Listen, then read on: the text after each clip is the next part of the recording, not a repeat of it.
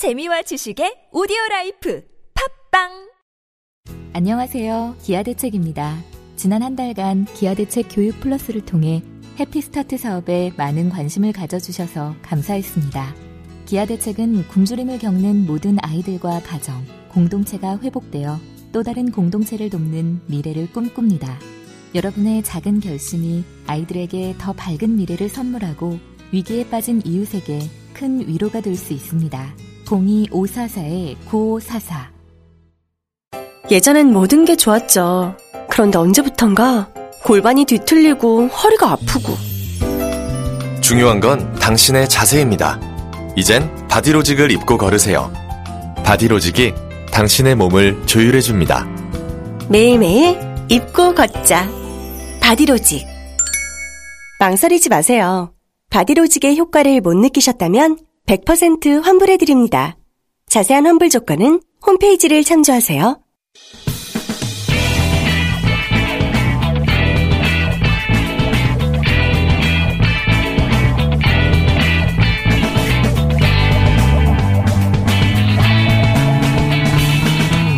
김어준의 뉴스 공장.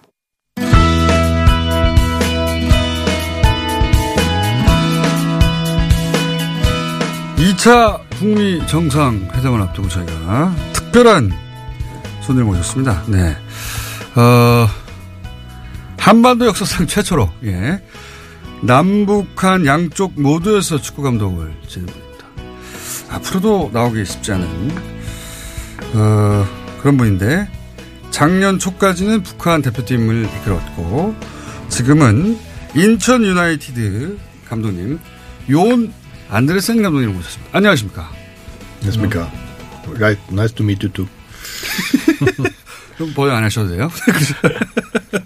자, 어, 제가 요원 안드레센 감독님의 이력을 잠깐 알려드리자면, 어, 노르웨이의 국가대표 공격수 출신이시고, 그리고 현역 시절에는 독일 분데스리가에서 최초로 외국인 어, 득점상을 수상하신, 예. 당시만 하더라도 독일 분데스리가가 세계 최고 리그였죠. 예. 그런 후에, 그, 오스트리아에서도 감독 생활을 하셨고, 유럽에서 주로 감독 생활을 하시다가 마인츠에서도 하셨고, 북한의 대표팀으로 2016년에 예, 감독 부임을 하게 됩니다. 이런 이력을 가지신 분인데, 이 질문부터 드리지 않을 수 없습니다. 예. 북한에서 감독 제안을 받았을 때, 왜, 왜 오케이를 하셨어요?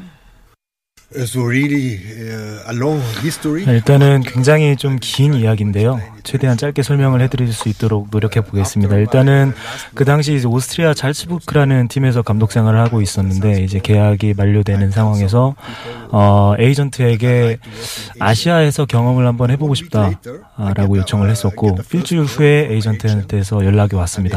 그래서 아시아 국가 중에 한 곳에서 어, 감독직을 요청을 했다. 해보고 싶냐라고 물어봤었고 아시아에서 경험을 해보고 싶었고 국가대표팀이라는 메리트가 있었기 때문에 어, 굉장히 흥미롭게 생각을 하고 어, 어느 나, 어느 나라냐 물어봤었습니다. 근데 에이전트가 굉장히 좀 조심스럽게 좀 천천히 북한이라고 대답을 하더라고요. 어, 사실 좀 처음에는 잘 이해가 안 됐고 좀 충격적이어서 다시 한번 물어봤습니다. 어디냐고요. 그래서 에이전트가 다시 한번 북한이라고 하길래 어, 조금 충격이어서 한동안 말을 잊지 못했었고, 일단은 에이전트한테, 에이전트한테 다시 한번 좀 생각을 해보겠다. 일단 이렇게 그때 당시에는 말을 했었던 것 같습니다. 그래서 결국 고민하다가 예스를 하게 된 결정적 이유가 뭐죠? 그리고 북한이라고 하면, 어, 뭐 전 세계적으로도 비슷하지만 북한에 대한 이미지가 뭐 북한 핵 때문에도 그렇고 그렇게 긍정적이지 않은데 가족의 반대 같은 것도 있었을 것 같은데 결국 yes를 하게 된 결정적 이유가 뭡니까? 일단은 그 당시 제안을 받은 게 한 1월 정도였던 것 같습니다. 어, 한 두세 달 정도 고민을 했었던 것 같고, 일단은 최종적으로 말씀을 드리면 5월에 어, 와이프와 같이 좀 고민을 하다가 최종적으로 yes를 해서 감독직을 수락을 하게 됐습니다. 근데 그때 당시에도 물론 말씀하시는 것처럼 굉장히 많은 고민을 했었고 어, 그렇지만 일단 아시아에서 도전을 해보고 싶다라는 그런 생각이 가장 강했던 것 같습니다. 그리고 누구나 할 수 있는 자리라고 생각은 하지 않았었고 굉장히 특별한 자리이기 때문에 나에게 좀 새로운 모험이 될 수 있을 것 같다라는 생각에 어, 최종적으로 와이프와 논의 끝에 예스를 하게 된 것 같습니다. 가족 말고 친구들, 뭐 동료들 주변에서는 왜 거기까지 가느냐고 그런 얘기 안 했어요? Yes. Uh, 어, 물론 이제 그때 당시에 뭐 친구라든지 주변에 어, 다른 지인들 굉장히 좀 부정적으로 의견을 많이 냈었고 왜 가냐는 의문을 굉장히 많이 어, 물었던 것 같습니다. 그렇지만 그때 당시에는 그거는 전혀 중요하다라고 생각을 하지 않았습니다. 일단은 와이프랑 가기로 최종적으로 결정을 했고 자, 내 결정을 믿었었기 때문에 크게 주변에서 하는 말에 대해서는 신경 쓰지 않았습니다. 그래서 첫 8개월 계약이 끝나고 나서 그 다음에 15개월 계약, 계약을 연장을 하게 됩니다. 그래서 어떻게 보면 이 기간 동안 정말 북한에서 있었을 동안 어, 나쁜 기억은 없었을 정도로 굉장히 좋은 기억이 있었고 많은 걸 배웠고 새로운 도전이었고 그리고 북한 대표팀이 이렇게 발전하는 걸 보는 것이 굉장히 좋았었던 것 같습니다. 그래서 뭐 전혀 나빴던 기억은 없었습니다. 그러면 어, 첫 8개월 동안 뭐가 그렇게 즐겁고 좋고 행복, 행복했기에 계획 연장까지 했느냐. 북한 생활에서 북한에서 감독 생활이 어떤 점이 그렇게 즐겁고 좋았습니까? I have a task. 아, 그 일단은 말씀드리고 싶은 거는 그 처음에 갔을 때 가장 좀 개인적으로 가지고 있었던 목표. 일단은 북한의 축구 대표팀을 발전시키는 거였습니다. 뭐 물론 그때 당시에 정치 성향이라든지 정치적 상황이 좋지 않았다라는 거는 너무 잘 알고 있었지만 어, 정치랑은 상관없이 오로지 축구만을 위해서 갔었던 거기 때문에 이런 부분은 전혀 중요하지 않았었고 축구를 발전시키기 위해서 그 자리에 갔습니다. 그래서 어, 굉장히 열심히 훈련을 했고 이 북한 축구라는 부분을 또 세계 축구에 조금 더 다, 가, 가깝게 다가갈 수 있었게 만들었었던 그런 시간이었던 것 같습니다. 이 첫 8개월이. 그게 이제 의미인데 예. 축구로 어, 북한이 세계를 향하도록 하게 하는 어, 축구가 하나의 다리가 되게 만들 그런 목표를 가져가셨다. 그리고 그 목표를 잘 이룬 것 같다. 일정 정도는 하셨는데 그거 말고 개인적으로 예 개인적으로 그러니까 축구는 그런데 개인 생활이나 일상 예상과 그러니까 기대치가 있었을 것이고 북한에 대한 이미지가 있었을 텐데 북한에 갔을 때 이미지와 가장 달랐던 건 무엇인지 일상생활은 어땠는지 어, 축구를 포함하여 그 행복이 어디서 나왔는지 굉장히 즐거웠다고 계속 하시니까 그런 게 궁금합니다. When I go there, I didn't know 어, 일단은 그 북한을 가기 전에 어떤 게 저를 기다리고 있었는지 전혀 몰랐었습니다. 일단은 근데 일단 북한에 처음 딱 도착했었을 때 북한 층에서는 저한테 모든 걸 다 제공했습니다. 운전사를 제공해줬고 굉장히 좋은 집도 제공해줬습니다. 지금 말씀하신 것처럼 어, 일반 시민들에 대한 통제는 어느 정도 있었던 것처럼 느껴졌었습니다. 굉장히 자유롭다라고는 느끼지 못했었지만 저한테는 굉장히 자유로웠었습니다. 물론 뭐 제가 모르게 북한에서는 저를 컨트롤 한다라고 생각할 수 있었었겠지만 저 스스로는 전혀 제가 통제받는다라고 느끼지 못했었고 굉장히 자유롭게 살아가는데 문제가 없었던 것 같습니다. 그래서 항상 뭐 자유 시간에 있으면은 와이프와 어, 기르던 강아지와 함께 같이 산책을 나간다거나 하는 굉장히 좋은 시간이었었고 평양은 정말 어, 생각하는 것 이상으로 좋았었던 도시였던 것 같습니다. 평양에서 산다라는 거는 지금 한국에서 사는 거와 크게 다르지 않았었습니다. 굉장히 어, 이쁜 빌딩도 많았었고, 빌딩 자체도 크고, 굉장히 세련되고, 그렇게 한국과 다르다라는 이미지를, 어, 느낌을 받지는 못했던 것 같았고요. 어떻게 보면 일요일이 유일하게 그 허용됐었던 그 휴가였던 것 같은데, 이 일요일 같은 경우는 그 당시에 있었던 친구들을 통해서 뭐 이제 북, 독일 대사관에 있는 친구들, 뭐 인디아 대사관에 있는 친구들 같이 모여서 골프를 주로 치러 다녔던 것 같습니다. 그래서 뭐 어떻게 전체적으로 보면 북한에서의 생활은 굉장히 뭐 힘들었을 수도 있겠지만 일적으로는 힘들었을 수도 있겠지만 생활적으로 보면 굉장히 흥미로웠었고 크게 불편함은 없었었던 그런 시간이었던 것 같습니다. 평양에 대해서 아름다운 도시라고 표현하셨는데 어, 어떤 면에서 그렇습니까? It's a beautiful city. It was, 그냥 uh, 아름다운 도시니까요. 굉장히 아름다운 도시고. 물론 지금 서울과 비교를 하기에는 좀 어렵겠지만 필요한 건 다 있었습니다. 빌딩 있었고 레스토랑도 있었고 굉장히 쇼핑을 할 수 있는 다양한 숍도 있었고 봤을 때 굉장히 느껴지는 게 아름, 아름답다라고 느껴졌던 것 같습니다. 그리고 뭐 정말 멋진 경기장도 있었고 훈련장도 굉장히 훈련 시설이 굉장히 훌륭했었, 훌륭했었고 북한 대표팀은 또 훈련 캠프가 있었기 때문에 그 시설 또한 굉장히 좋았었기 때문에 필요한 거는 뭐 다 있었던 것 같습니다. 북한에서 2년간 북한 선수들을 가르치셨고 그리고 남쪽에 와서도 프로 선수들을 이제 어, 한 시즌 정도 지도를 하셨는데 어, 남북한 선수들의 공통점도 있고 차이점도 있을 것 같아요. 공통점은 뭐고 차이점 은 뭡니까?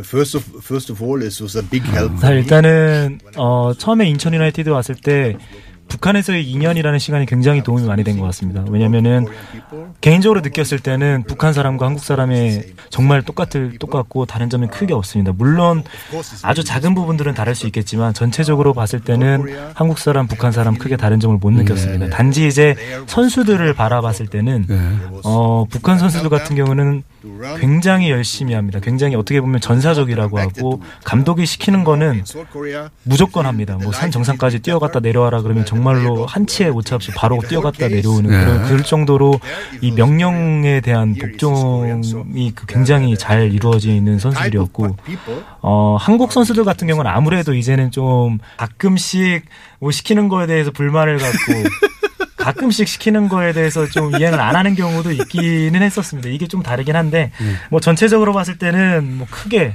어, 북한 선수들과 한국 선수들은 다른 점은 없는 것 같습니다. 한국인의 공통점을 훨씬 더 많이 발견했다.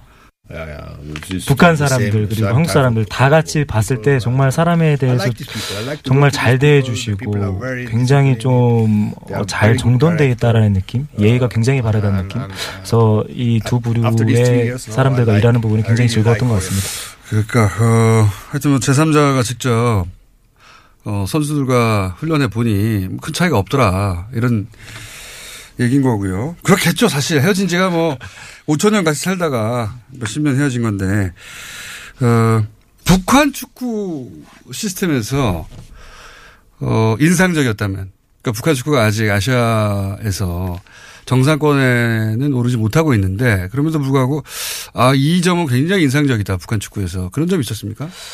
First, when I come 네, there, 일단은 uh, 북- 북한에 처음 갔을 때가 아마 2010년도 중반 정도였던 것 같습니다. 이제 갔을 때 좀 느꼈었던 건좀 부족한 부분들이 좀 몇 부분 있었습니다. 이 부분은 2년 후에 인천 유나이티드에 왔을 때도 좀 동일하게 느꼈었던 부분인데 일단 전체적으로 뭐 전술 이해로, 이해도라든지 뭐 체력적인 부분이 가장 부족했던 것 같습니다. 인천에서도 똑같이 느꼈었고 그래서 이 부분을 좀 보완시키기 위해서 굉장히 하루에 두 번씩 고강도로 훈련을 진행을 했었고 가장 인상적이었었던 거는 우리 선수들이 이 정도로 고강도로 훈련을 진행하는데도 부상 없이 굉장히 시키는 부분에 대해서는 끝까지 따라와 주는 부분 이 부분이 굉장히 인상적이었었고 네 우리 선수들이 굉장히 매일매일 발전하는 모습을 볼 수 있었던 것 같습니다. 그래서 이렇게 고강도로 훈련하면서 말미에는 특히 한국 대표팀 그리고 일본 대표팀 중국과의 경기에서도 크게 밀리지 않는 경기력을 보여줬었던 부분이 좀 굉장히 같습니다. 아시안컵 본선에 진출했죠. 어, 감독님 계실 때.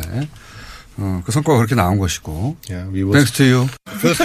네, 뭐 그전에는 동아시안컵에서도 경기를 했었고 거기서도 나쁘지 않았었습니다. 그리고 뭐 아시안컵에서 본선에도 나갔고 물론 이번 아시안컵에서 감독님이 없어서 그런 거 아니에요. 아시안컵 본선까지 갔는데 감독님 떠난 후에 아시안컵에서 북한이 본선 경기를 하는 걸 보셨죠. 감독님이 떠나고 났더니 좀 약해졌던가요? I was, I was really 아, surprised. 일단은 굉장히. 놀랐었고요. 어, 진짜로 아예 북한에 오기 전의 모습이 그대로 다시 나온 것 감독님 같습니다. 떠나고 났더니 다시 북한 예전 전술로 맞습니다. 돌아갔더라. 맞습니다. 아. 가르쳐줬던 부분들이 하나도 나오지 않고 다 까먹었었던 것처럼 자, 그렇게 나를 다시 부르라는 얘기인 것 같고요. 만약에 북한이 다시 감독을 맡아달라고 하면 가실 생각 있어요? 근데 2년간 흥미로웠지만 그래도 그 흥미로웠던 시간은 뒤로 하고 다시 새로운 도전을 찾아야 될 것 같습니다. 알겠습니다. 그리고 이제 북한 계약 끝나고 나서 카메론 대표팀이라든가 다른 나라의 대표팀 감독 제안도 있었는데 또 한국 그 인천 유나이티드 제안을 받아들였어요. 뭐 카메 대표팀 감독이 사실 그 축구 감독으로서 가장 영예로운 자리고 어느 나라 대표팀이든 간에 그런데 한국의 이 시민구단인 더구나 인천 유나이티드 제안을 다른 나라 대표팀 감독 제안을 뿌리치고 받으신 이유는 뭡니까? uh, first of all, 일단은 맞습니다. 일단은 그때 계약 기간이 종료가 되고 다른 대표팀에서 많은 제한이 있었던 게 사실이고요. 그렇지만 그때 당시에 좀 여러 상황을 봤을 때 어, 일단은 이 민족성이 굉장히 마음에 들었었습니다. 그래서 완전히 다른 문화권으로 가는 것보다는 똑같은 민족성을 가진 한국에서 새로운 도전을 한번 해보는 게 그래도 개인적으로는 좀 좋겠다라는 생각이 들었었고 그래서 한국으로 가겠다라는 결정을 했었습니다. 그 당시에도 한국에서도 다른 팀들이 많은 제안을 했었지만 그때 개인적으로 느꼈었던 거는 인천이 가장 어, 저를 강하게 원했었다라고 느꼈습니다. 강하게 어, 저를 감독으로서 데리고 싶다라는 강한 좀 의지가 느껴졌었고 그래서 에이전트랑 논의를 한 끝에 일단 인천 유나이티드의 감독직을 수락한 것 같습니다. 후회는 없어요?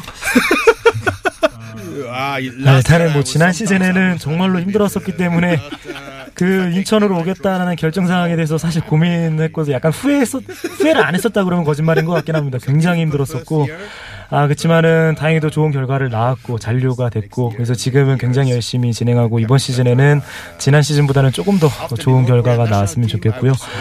어 일단은 이 북한 대표팀이 끝나고 나서 좀 이제는 좀 클럽 팀으로 다시 돌아가고 싶다라는 생각이 강했었고 매일매일 선수들과 일을 하는 부분을 좀 더 선호하기 때문에 다시 클럽 팀으로 돌아오게 된 것 같습니다. 그 이제 그 K리그 좋아하시는 분들은 아시는데 인천 유나이티드가 잔류왕이라고 별명이 최근 3년간 어, 강등 될듯말 듯 하다가 잔류하는 극적으로 계속 잔류는 하고 있어요. 잔류 왕이라고 불리는데 그거 아시냐고 혹시 아십니까? yeah, last year. 아, 일단은 뭐 작년에 굉장히 많이 들어섰던 별명이고요.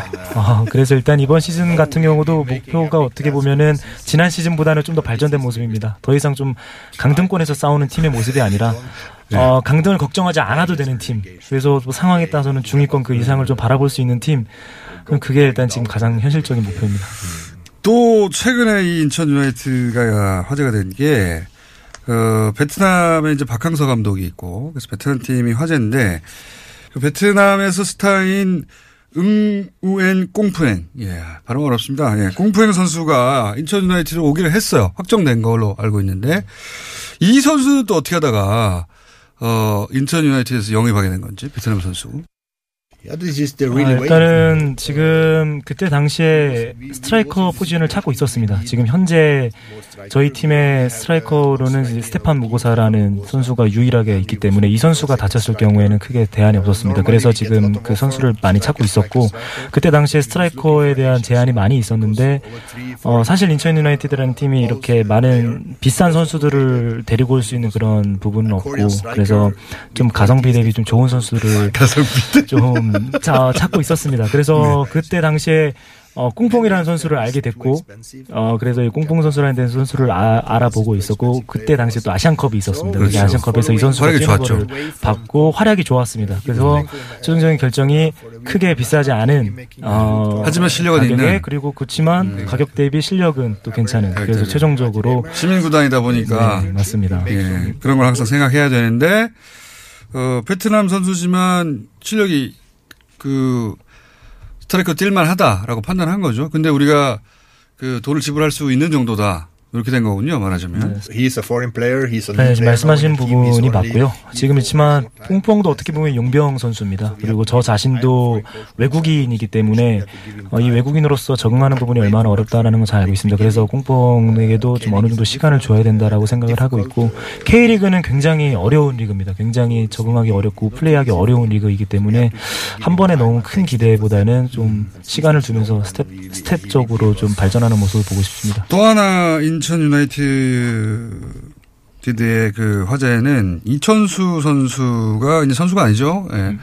이천수 씨가 어, 전력 강화 실장이라는 처음 들어보는 자리입니다. 저로서는 축구팀에 아 이런 것도 있구나 했는데 이천수 씨가 전력 강화 실장으로 어, 발탁이 돼서 뽑힌 다음에 실제 큰 도움이 됐다.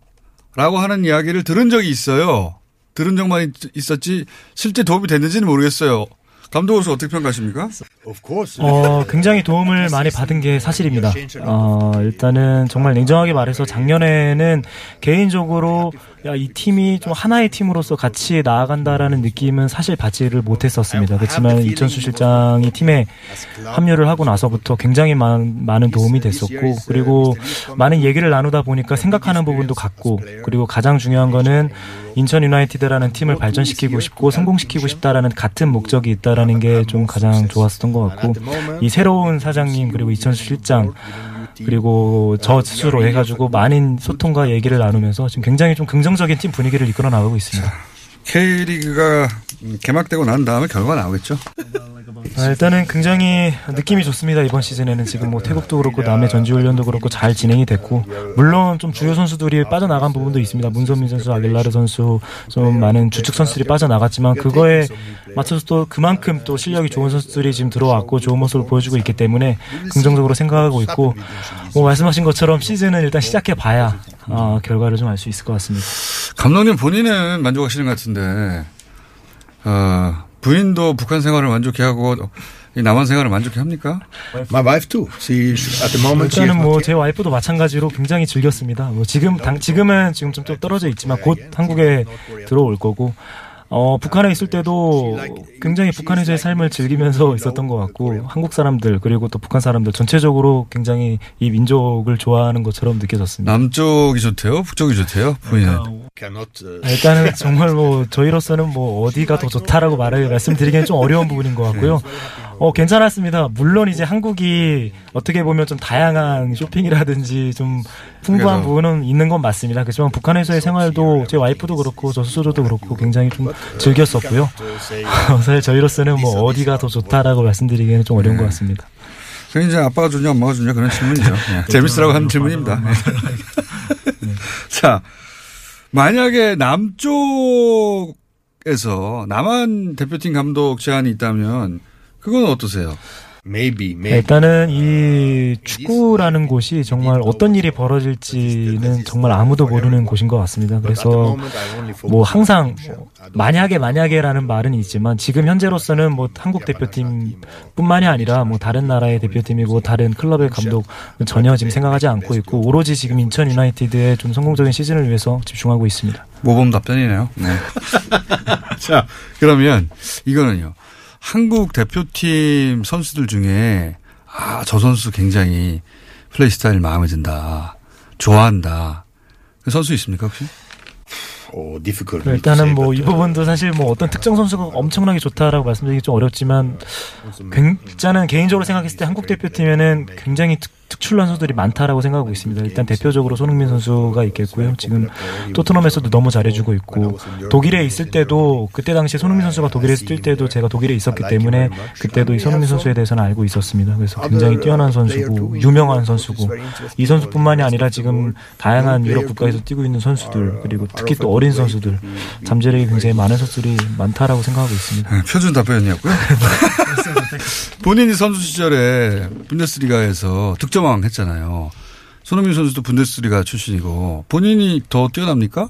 선수 시절과 비교하면? Because Son 어, 일단은 정말 어 뭐 손흥민 선수는 분데스리가에서 득점왕을 한 건 아니니까요. 뭐 기록적으로만 보면은 제가 좀더 좋지 않을까 생각하고 있습니다. 아니 그러니까 분데스리가 왜냐하면 80년대 분데스리가는 유럽 최고 리그였거든요.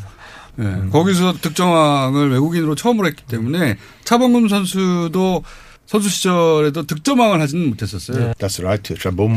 자, 일단은 뭐 차범 선수 또한 어 사실 차범 선수는 제가 가기 전에 좀 선수 생활을 했었던 선수이고요. 물론 가서도 한 3년 정도는 같이 뛰었었습니다.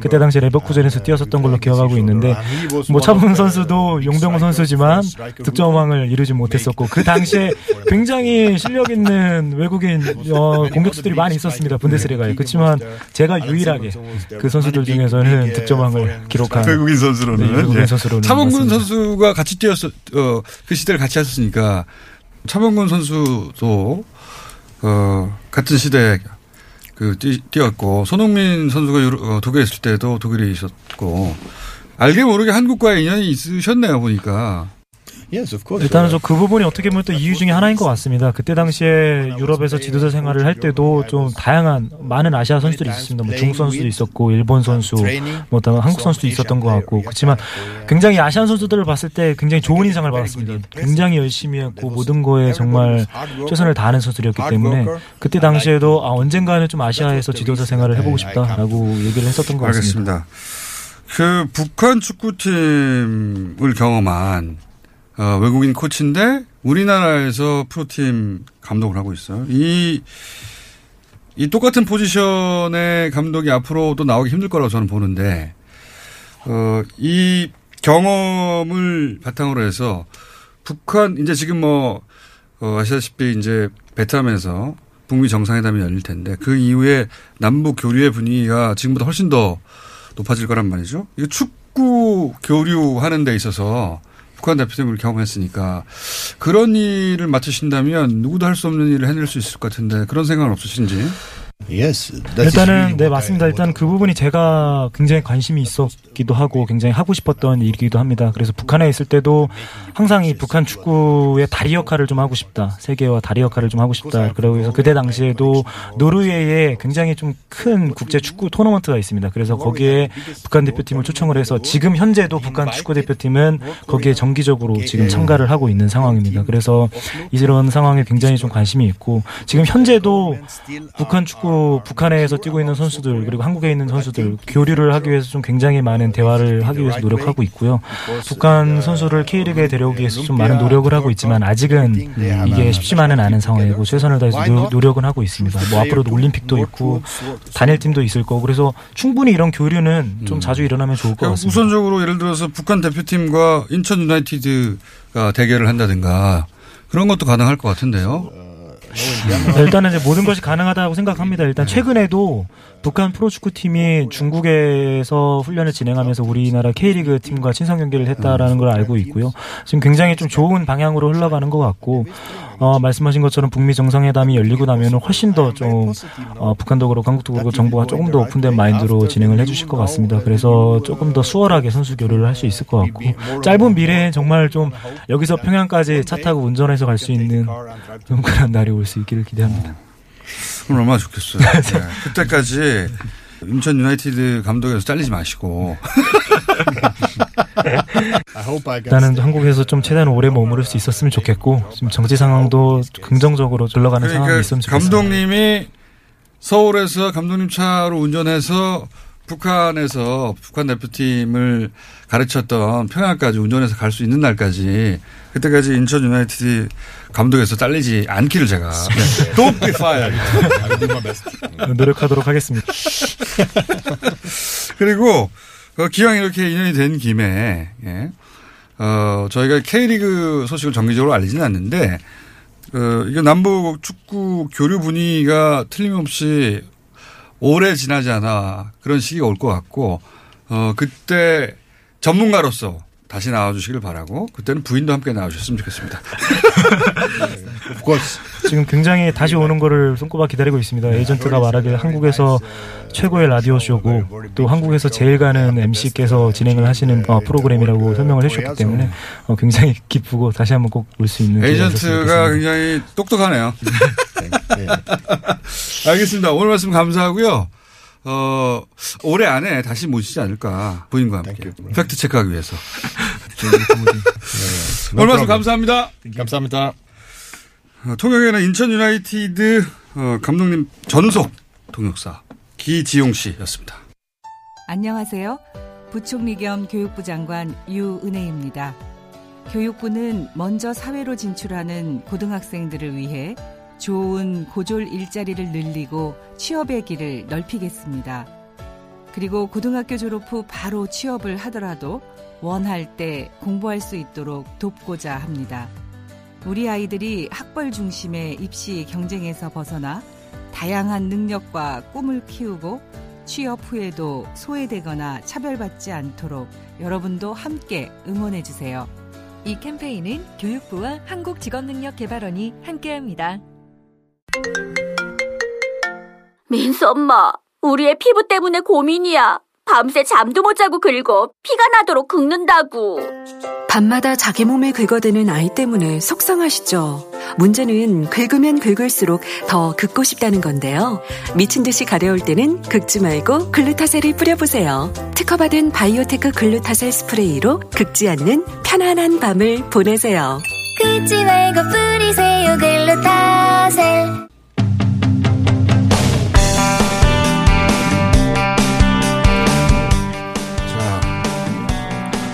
어, 2부에서 저희가 김규리 퐁당퐁당 새로운 라디오 프로 다음 주 월요일부터 오전 9시에 어, 시작한다고 알려드렸는데 어, 이번에는 TBS 라디오가 아니라 TBS TV에서 새 프로그램 론칭하는데 잠깐 알림 방송하겠습니다. 네. 새로운 어, 프로그램이 생겼는데 TV 민생 연구소입니다. 네, 을을 위한 방송. 이 방송의 진행을 맡게 된 안진걸 소장 잠깐 나오셨습니다. 네. 어, 안녕하세요. 네, 안녕하세요. 네. 저는 처음 듣고 이제 라디오에서 안진걸 소장을 섭외를 했나 했더니 TV예요. 네, 납득이 안 되네요. 예, 맞습니다. 오디오형 인간인데 비디오로 출연하게 돼서 네. 충격이 큽니다. 본인이 충격을 받을 게 아니고 시청자들이 충격을 아, 받죠. 그렇죠. 예. 아니 이게 MC를 만든 자체도 처음이죠. 뭐 그렇습니다. 예. 네.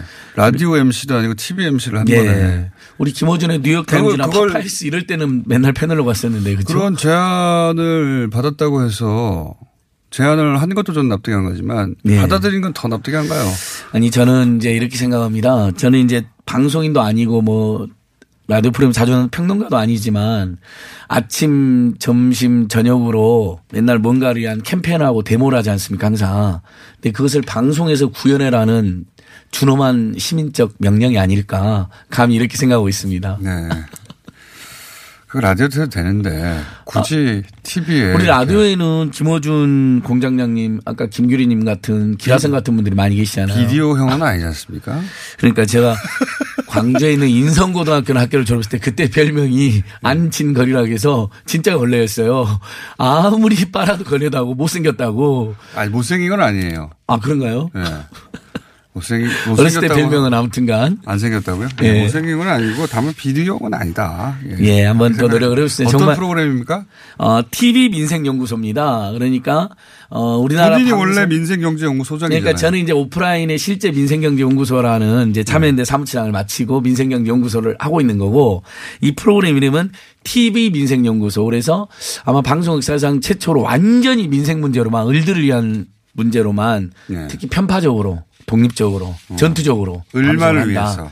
예, 벌써 동자동 쪽방촌 편의점주들 농성하시는데 벌써 갔다 왔습니다. 아, 이거 현장을 뛰는 예, 거예요? 현장으로 아예 아. 가서 농성하고 있는 분들 가난하게 아, 살고 이 있는 스튜디오에 가만히 예. 앉아가지고 이 방송을 진행하는 게 아니라 이 방송의 컨셉은 현장에 발로 뛰는 것이다. 오로지 현장에 가서 을들을 위한 아. 편파 방송을 하겠다는 겁니다. 그거는 예. 말이 되네요. 예, 억울하고 피눈물 흘리고 답답하고 속상한 분들을 위한 편파 방송. 음.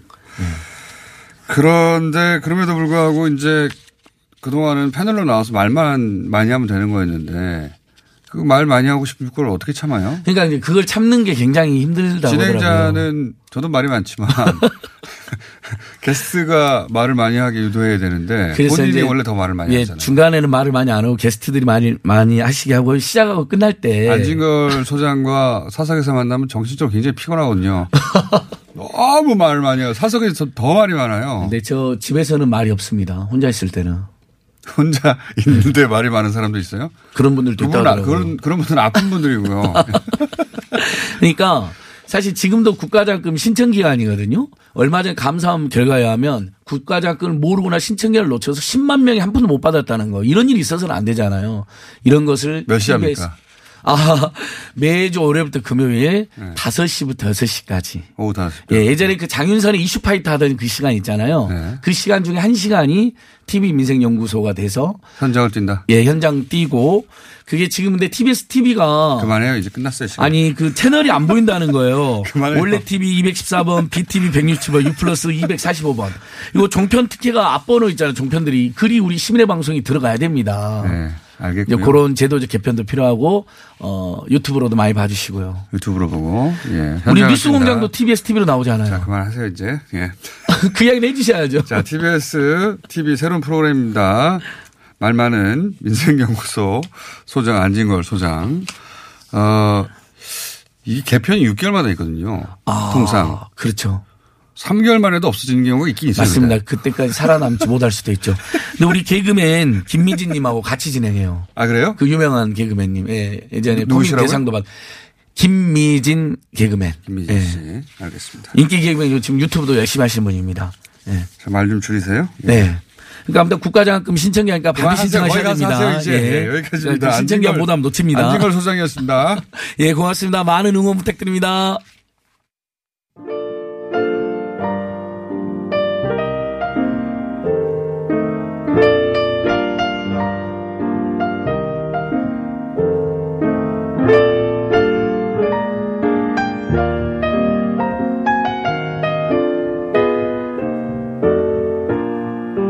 불친절한 AS 요한 안드레센 인천 유나이티드 감독님 인터뷰 듣고 이천수 실장을 꼭 섭외해달라는 문자가 왔습니다. 네.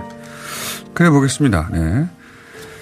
광장동 현대 파크빌인데 경비 아저씨가 뉴스 공장을 듣고 있습니다. 당연하죠. 예. 전국의 모든 경비 아저씨들은 뉴스 공장을 어, 듣는 것으로 저는 간주하겠습니다. 그냥. 예. 관악 2번 마을버스 운전기사입니다. 짱짱 틀어놓고 있는데 누가 저 좀 칭찬해 주세요. 네. 기아차 화성공장 소렌토 라인에서 일하는데 아침에 뉴스공장을 사람들이 안 듣고 있네요. 혼내주세요. 큰일 날 일이네요. 정말 이런 식으로 해가지고 소렌토 잘 나오겠습니까? 어, 안성 줄타기 김학용 의원 안 나오나요? 예. 월요일 날, 예. 여야가 붙는 날입니다. 이번 주가. 그래서 월요일 날 최재성 의원과 함께 매치 있습니다. 여기까지 하겠습니다.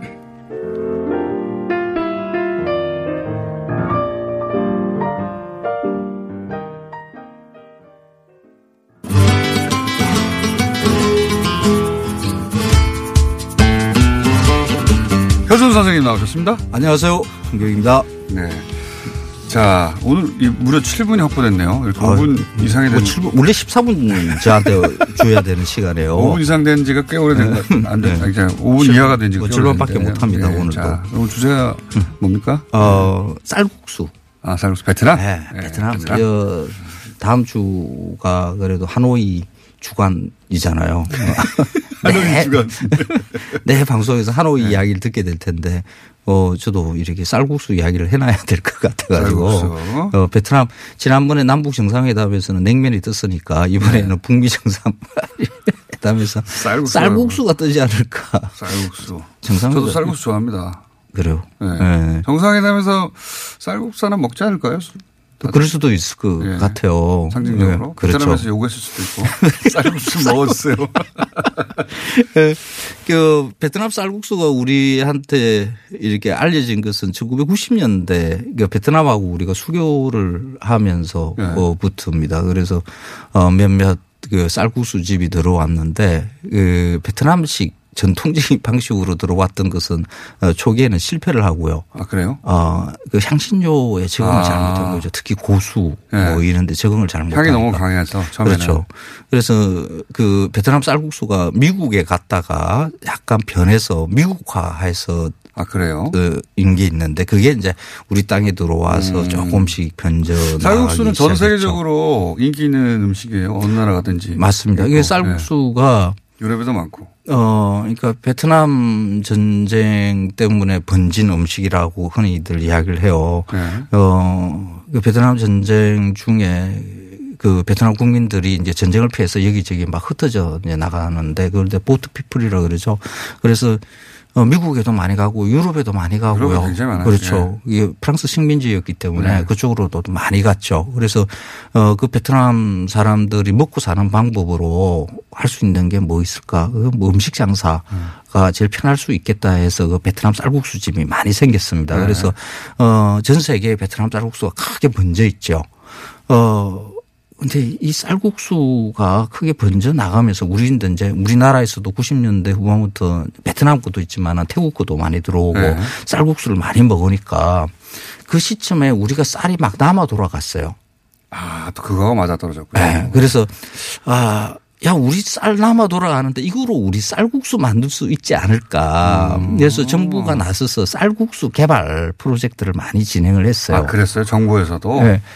아마 지금 그 군인 장병 여러분들은 가끔씩 쌀국수 아마 드실 거예요. 아, 요즘은요? 네. 그 어. 국내에서 만든 쌀국수로. 그러니까 베트남 쌀국수가 아니라 음. 베트남 쌀국수 우리 쌀국수 면이 다릅니까? 달라요.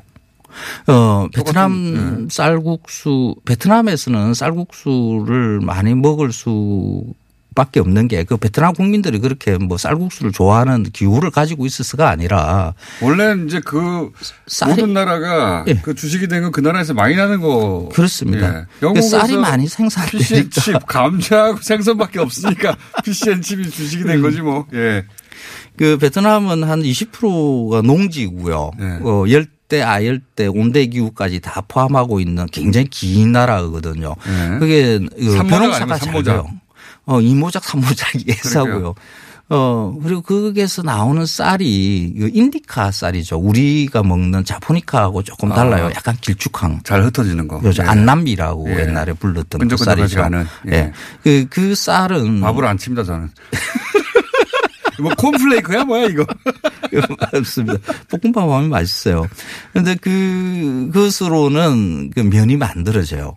쉽게 잘 만들- 만들어져요. 아, 쉽게 예. 만들어지는구나. 그래서 그, 이렇게 근데 우리가 먹는 이 자포니카 네. 이거는 국수가 잘 안 돼요. 아 그래요? 예. 먹기가 어렵습니까? 그 상대적으로? 면을 만들어 놓으면 그 떡같이 아. 이게 찐득해지는 찐득찐득해지는구나. 그런 면이. 게 단점이 있죠. 그래서 그 쌀국수를 쌀이 남아 돌아가니까 쌀국수를 만들어서 이렇게 밀국수를 대체하면 네. 우리가 지금 쌀 문제를 해결할 수 있지 않는가 해서 네. 정부에서 이걸 계속해서 쌀국수 개발, 쌀국수 개발 오래됐어요. 이게 요 이명박 정부에서도 그러고 지금도 아마 하고 있을 수도 있어요. 어디서 쌀국수 개발. 그렇게 오랫동안 개발 반도체입니까? 뭐 이렇게 오래 걸려. 근데 그 쌀 함량이 계속 올라가요. 뭐 처음에는 네. 2, 30% 있다가 요즘 6, 70% 아마 100%짜리 쌀국수도 개발돼 있기는 있을 거예요. 음. 그런데 안 번져요. 쌀국수가. 우리나라 어, 어. 면발의 쌀국수는 어, 안 번진다. 안 번져요. 이게 어, 아주 단순해요. 어, 우리는 쌀이 남아 돌아가고 그 의무 수입되는 수- 쌀이 많다 하더라도 쌀 가격이 아직 비싸요.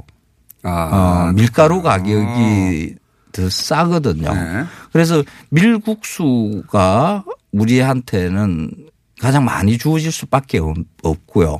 그 베트남 쌀국수 얘기해 주세요. 저 베트남은 베트남 사람들이 왜 쌀국수가 왜 안 되는지 얘기 말고 베트남 쌀국수 얘기를 해 주세요. 베트남에는 왜 그렇게 쌀국수가 많은지 예. 제가 베트남을 그 이게 저기 돌아다니면서 이렇게 봤거든요. 이게 예. 베트남에서 한번 밀국수를 찾기 위해서 예. 뭐 봤는데 없어요. 어 스파게티 정도는 파는데 예. 어뭐 우리 짜장이나 우동 같은 것 이런 게 거의 안 보이더라고요. 그냥 쌀국수밖에 없어요. 면 그래서 음식은 다 쌀국수군요. 그러면. 그렇죠. 왜 쌀국수밖에 없지? 생각하니까 아 여기는 밀보다 쌀이 싸구나. 싸구나. 아, 싸다 거기가 더.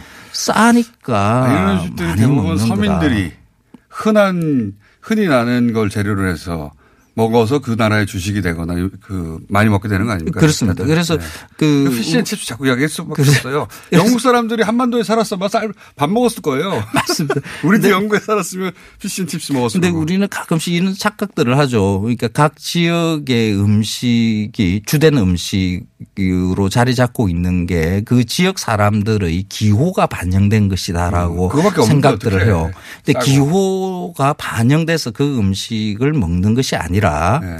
그 음식을 내내 먹다 보니까 그 기호가 만들어진 것이죠. 그리고 그 재료가 워낙 거기 많으니까 그렇죠. 싸고. 그래서 그 음식에 대한 어, 그 음식을 인, 그 인문학이나 네. 어, 문화로 이해를 하는 방법은 그 지역의 자연을 이해하는 것이 먼저라고 이렇게 봐야 됩니다. 아, 그렇군요. 어, 어떤 자연 굉장히 환경에 의미 있는 있는가, 하시려고 하는데 시간이 다 됐어요. 네, 자연 환경에 있는가를 봐야 그 지역 사람들의 기호를 알 수 있습니다. 선생님이었습니다. 베트남 아주 멋있더라고요. 안녕! 고맙습니다.